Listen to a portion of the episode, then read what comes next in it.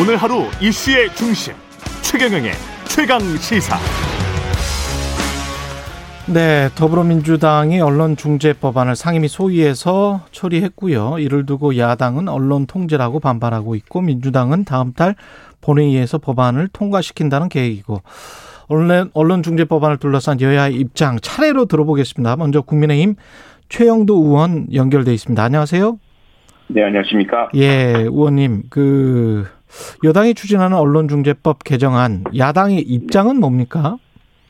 네, 야당 입장이 따로 있는 게 아니고 야당 입장은 지금 우리나라 보수 진보 언론을 아우르는 예. 언론 5단체 입장과 똑같습니다. 예, 어, 그저께 5단체가 입장을 발표했는데요. 예. 민주당의 언론중재법 개정안 강행 처리에 반대하면서 음, 절차적 정당성을 무시한 반민주 개정 절차라는 공동 성명을 28일 날 발표했습니다. 그런데 네. 이 보면은 더불어민주당의 그 개정안은 헌법적 가치인 표현의 자유에 정면으로 도전하는 반민주적 악법이다. 예. 그리고 이번 개정안은 향후 대통령 선거를 앞두고 정치인과 정부 정책의 비판 의혹 보도를 원천적으로 봉쇄하겠다는 시도로 간주한다 이렇게 나오고 있습니다. 예, 그래서 지금 이 가짜 뉴스, 가짜 뉴스가 뭐라고 가짜 뉴스 분리하면 가짜 뉴스인지 어떤지 모르겠습니다만 이 허위 보도는 용납돼서는 안 되죠. 이로 인한 그 사회적 혼란 그리고 개인과 기업에 대한 피해는 절대로 용납할 수가 없는 것입니다. 그러나 예, 지금 현행의 법제로도 그걸 처벌하고 손해를 청구할 방법이 많은데 음, 위헌적인 내용의 재가를 물- 어, 징벌, 징벌적 손해배상을 도입해서 다섯 배까지 높이겠다. 특히 이런 네. 것들을 보면은 예, 이 의도가 무엇인지 그래서 저희들은 이제 언론 어. 재갈법인데 어, 정의당들도 정의당도 똑같이 언론 재갈법이라는 표현을 쓰고 있습니다. 잠깐만요, 의원님, 저 좀 더 구체적으로 어떤 네. 부분을 언론 개혁 법안 중에서 이제 하나씩 제가 좀 읽어볼게요. 그 네, 징벌적 이 손해, 언론개혁 법안이라는 말 자체도요. 예, 그건 그아그 싫어하시는군요. 그, 예, 예, 예. 아니 가치가 들어간 표현입니다. 이거는 개혁이 예, 그러면 이제 언론중재법이라고 예, 부를게요. 언론개혁법입니다. 예, 그, 예. 그렇게 말씀을 하신다면은 예, 네. 예. 언론중재법에 관련돼서 이제 징벌적 손배상이 네. 있고요. 그 다음에 정정 보도 시에 원래 보도 분량의 크기, 크기의 최소 2분의 1 이상 게시, 네.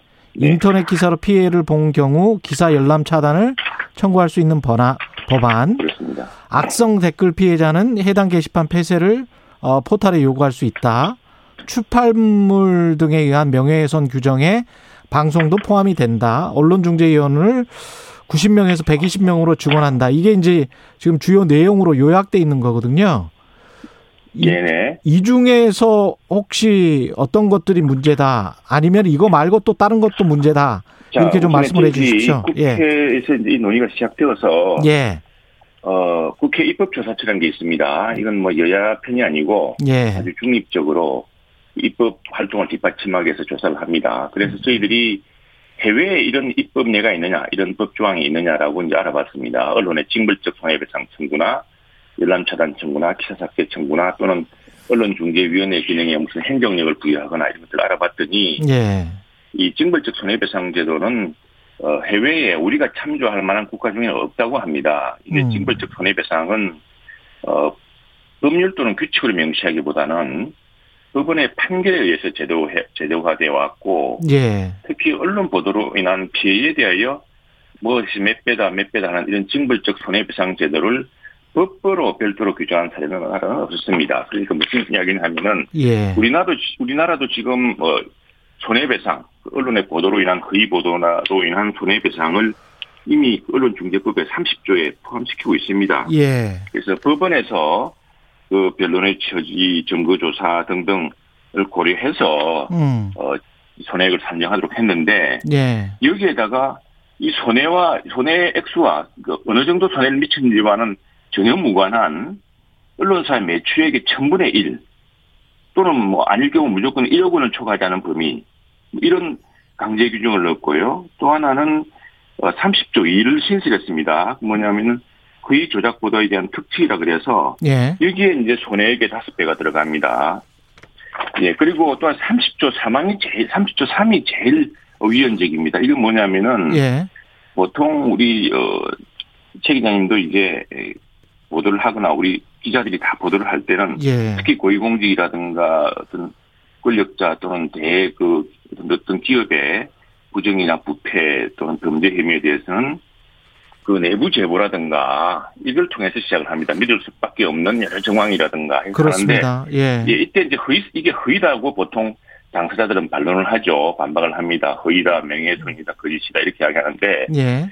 그때 이제 그러면 허위라는 사실을 누가 입증하느냐? 그건 그 피해 피해를 당했다고 주장하는 사람, 그쪽 고위공직자가 입증을 해야 됩니다. 그런데 나는 수산물업자로부터 받은 음. 적이 없다. 수산물업자를 만나기는 했는데 예. 그런 선물을 받은 적이 없다. 날짜도 다르다. 골프를 친 적이 없다. 뭐 이걸 입증해서 그 입증을 스스로 해야 됩니다. 예. 그 언론사 입증하는 게 아니거든요. 예. 그런데 30조 3에는 고의 중과실의 추정이라는 걸 넣었습니다. 예. 언론 보도 중에서 이런 이런 경우에는 언론사 등에 맹백한 고의난 죽음과 실이 있는 것으로 추정한다. 여기서 추정한다는 것은 누구냐면 법원이 추정하라는 이야기입니다. 입증 음. 책임의 전환이고 이건 굉장히 심각한 위헌적인 어, 조항이라고 저희들이 생각하고 있습니다. 다음에 이제 몇 가지 말씀하신 것 중에는 예. 현실적으로 우리가 언론을 보도 거의 언론 거의 보도로 인한 피해를 구제하기 위해서 음. 어, 접근을 본 것도 있습니다. 근데 근데 이제 언론 중재위원회 숫자가 너무 적어서 음. 지역에서 병목 현상에 대해서 90명에서 120명으로 늘리도록 한다든가 예. 또 여러 가지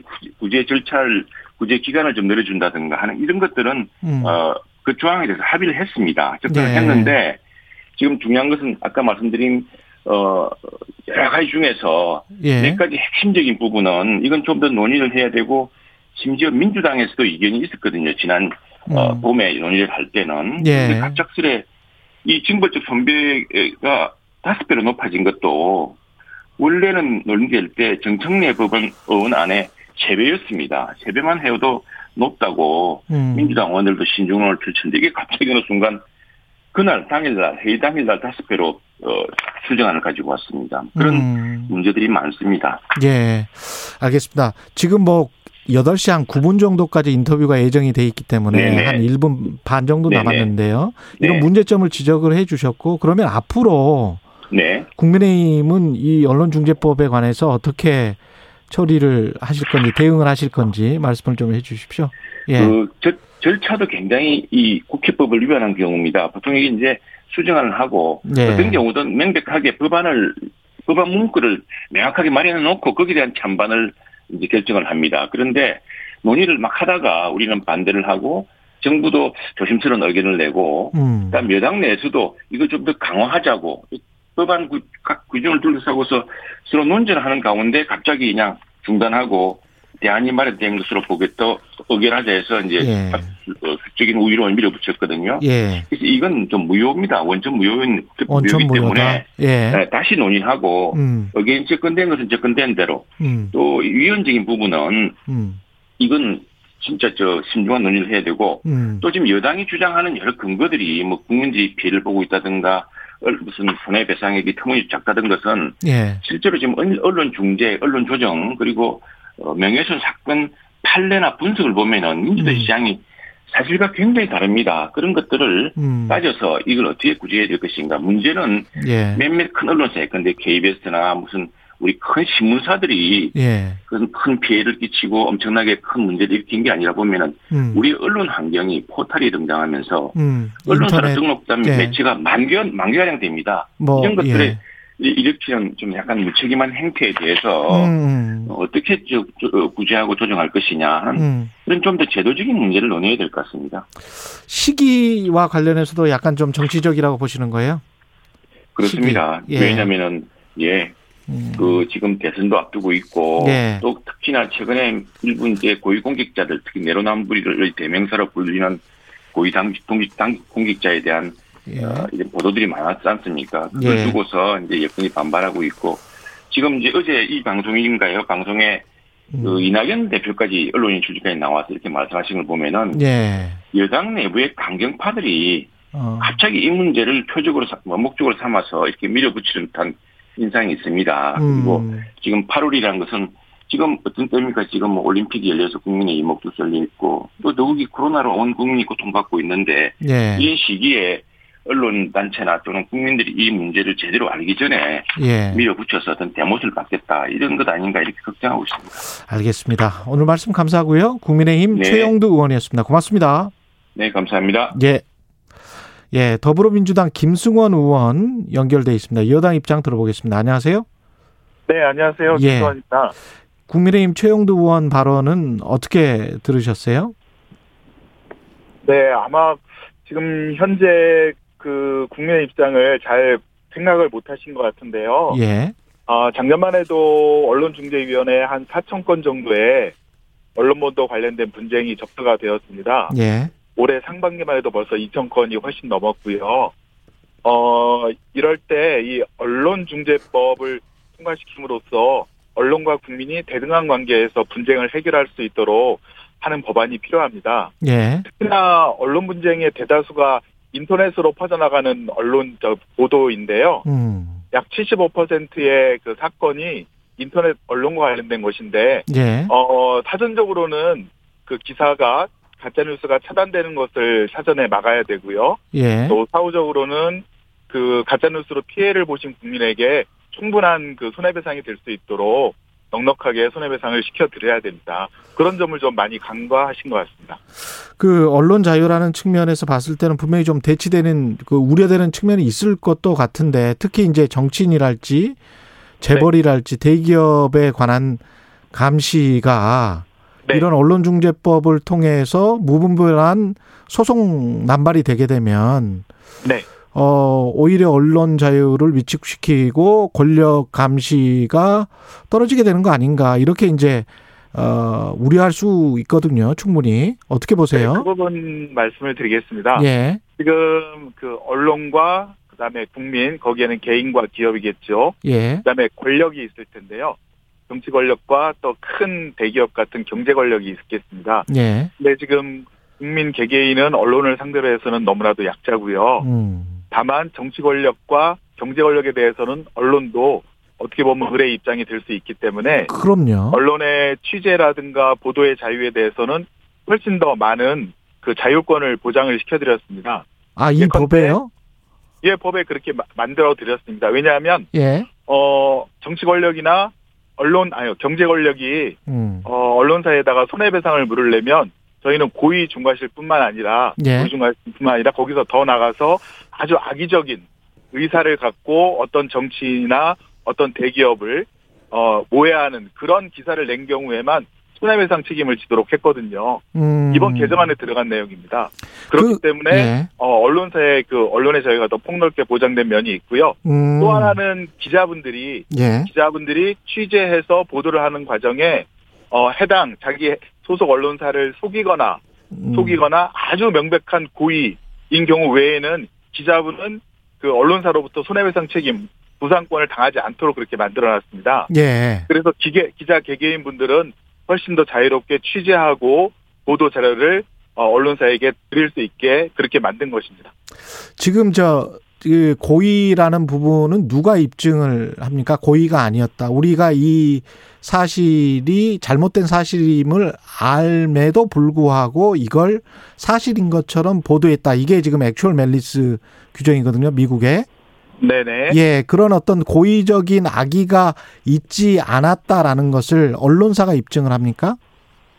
어, 이 손해배상 법에서? 책의 기본은 손해를 주장하는 자가 입증을 하도록 되어 있고요. 예. 다만 이제 의료 사고처럼 전문적인 영역은 그 환자 개개인이 입증을 할 수 없으니까 의사분한테 예. 본인의 과실이 없음을 입증하도록 만들어 놓은 그런 저 상황인데 예, 이 언론 언론 보도에 있어서도 예. 취재라든가 정밀한 부분은 일반 국민이 모르기 때문에 예. 그 고의 중과실 추정 규정을 두었습니다. 아, 예. 예컨대 취재 과정에 법률 위반 사실이 있다든가 음. 또 계속적 반복적인 그런 허위 가짜 뉴스를 했다든가 그런 경우에는 어 일반 국민이 그런 사실을 입증을 하면 음. 입증을 우선 해야 되고요. 예. 그러면 언론사가 어 나 이거 법률 위반하지 않았어. 어. 그리고 혹은 나 이거 계속적 반복적으로 가짜 뉴스 한 거 아니야. 예. 라고 언론사가 반증을 해야 됩니다.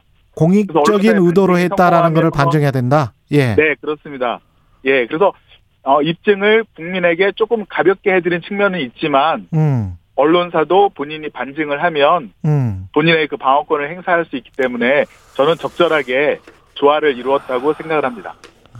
법원에서 또 어떻게 그 각종 판례가 날지 모르겠네요. 미국에서 이런 관련해서 이 고의와 관련한 액츄얼 멜리스와 관련해서는 잘, 어, 뭐랄까요. 징벌적 손해배상을 거의 안 해요, 언론사들이. 알고는 네네. 계시죠? 그 관련해서. 네네, 그렇습니다. 그런 측면에서는 어떻게 보면 이 제도 자체가 그렇게 지금 그 뭐 그렇게 유효할 것 같지는 않거든요. 제가 볼 때는. 두 가지 일단 떠올랐는데요. 예. 우선 어, 이 법이 언론의 재갈분리라고 하는데 예. 저는 이 개정안을 통과시키면서 첫 번째는 2014년도 박근혜 정부 때 세계일보가 그 정윤회 예. 문건 10당시 문건 보도했을 때 세계일보 대표이사 편집국장 뭐 기자 6명을 상대로 형사 고소를 하지 않았습니까? 예. 그런 거를 갖다가 막기 위한 그런 요소도 있고요. 이 법안에. 예. 그리고 두 번째로는 고 김영애 선생님 혹시 기억하시나요? 예. 탤런트 김영애 선생님이 황토팩을 예, 만들었다가 예, 예, 예. 공금속이 검출되었다 그래서 그 회사 망하고 음. 결국 그 선생님 시름시름 앓다가 돌아가시지 않았습니까? 그랬죠. 예. 그런데 손해배상 받은 게 제가 알고 있기로 1억 정도였거든요. 예, 예. 충분한 손해배상이 못된 못된 것입니다. 음. 그래서 다섯 배의 그런 그 부과를 요 예. 다섯 배에 대해서는 자꾸 위헌이라고 하시는데 저희 공정거래법에도 예. 시장을 갖다가 막 남용 지배하는 기업이 자기 권- 권한을 남용했을 경우에 그 연매출액에 따라서 몇 배의 징벌적 손해배상을 하는 경우도 있고 신용정보법 우리 한 10여 개의 법률에 그런 조항들이 다 있습니다. 예. 다 연매출 기준에서 또 하는 조항들도 굉장히 굉장히 많고요. 음. 아, 다만 지금 법원에서는 2016년도 내부 지침으로 명예훼손은 5천만 원, 그 다음에 악의적인 요소가 있을 때는 1억 원까지 해도 된다. 그리고 피해가 더 심한 경우에는 그 이상도 해도 된다라는 내부 지침을 만들었다고 합니다. 예. 근데 인정액이 평균 500만 원에 불과하거든요. 음. 그래서 저희 이 개정안에 이 손해배상의 하한이라든가 또 다섯 배에 이르는 그런 충분한 배상을 하도록 규정을 한 것이고요. 앞으로 법원이 그렇게 저희 개- 이 개정안 취지에 따라서 잘 재판하실지 눈을 부릅뜨고 지켜보겠습니다. 그 언론 오단체에서는 뭐 반대를 하고 있는데 이거를 네. 뚫고 할 수 있을까요?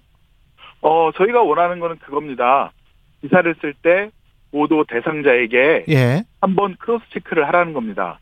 이러이러한 내용이 제보가 되어서 음. 우리가 이렇게 취재를 했고 이렇게 보도를 할 건데 아, 그거는 당연히 예. 예, 대상령이 어떻게 생각합니까? 이거에 대해서 반론 우리가 싫겠습니다. 그래서 새네 줄이라도 실으, 실으면 음. 그것에 고의 중과실이 있다, 악의가 있다라고 판단할 판사가 있을까요?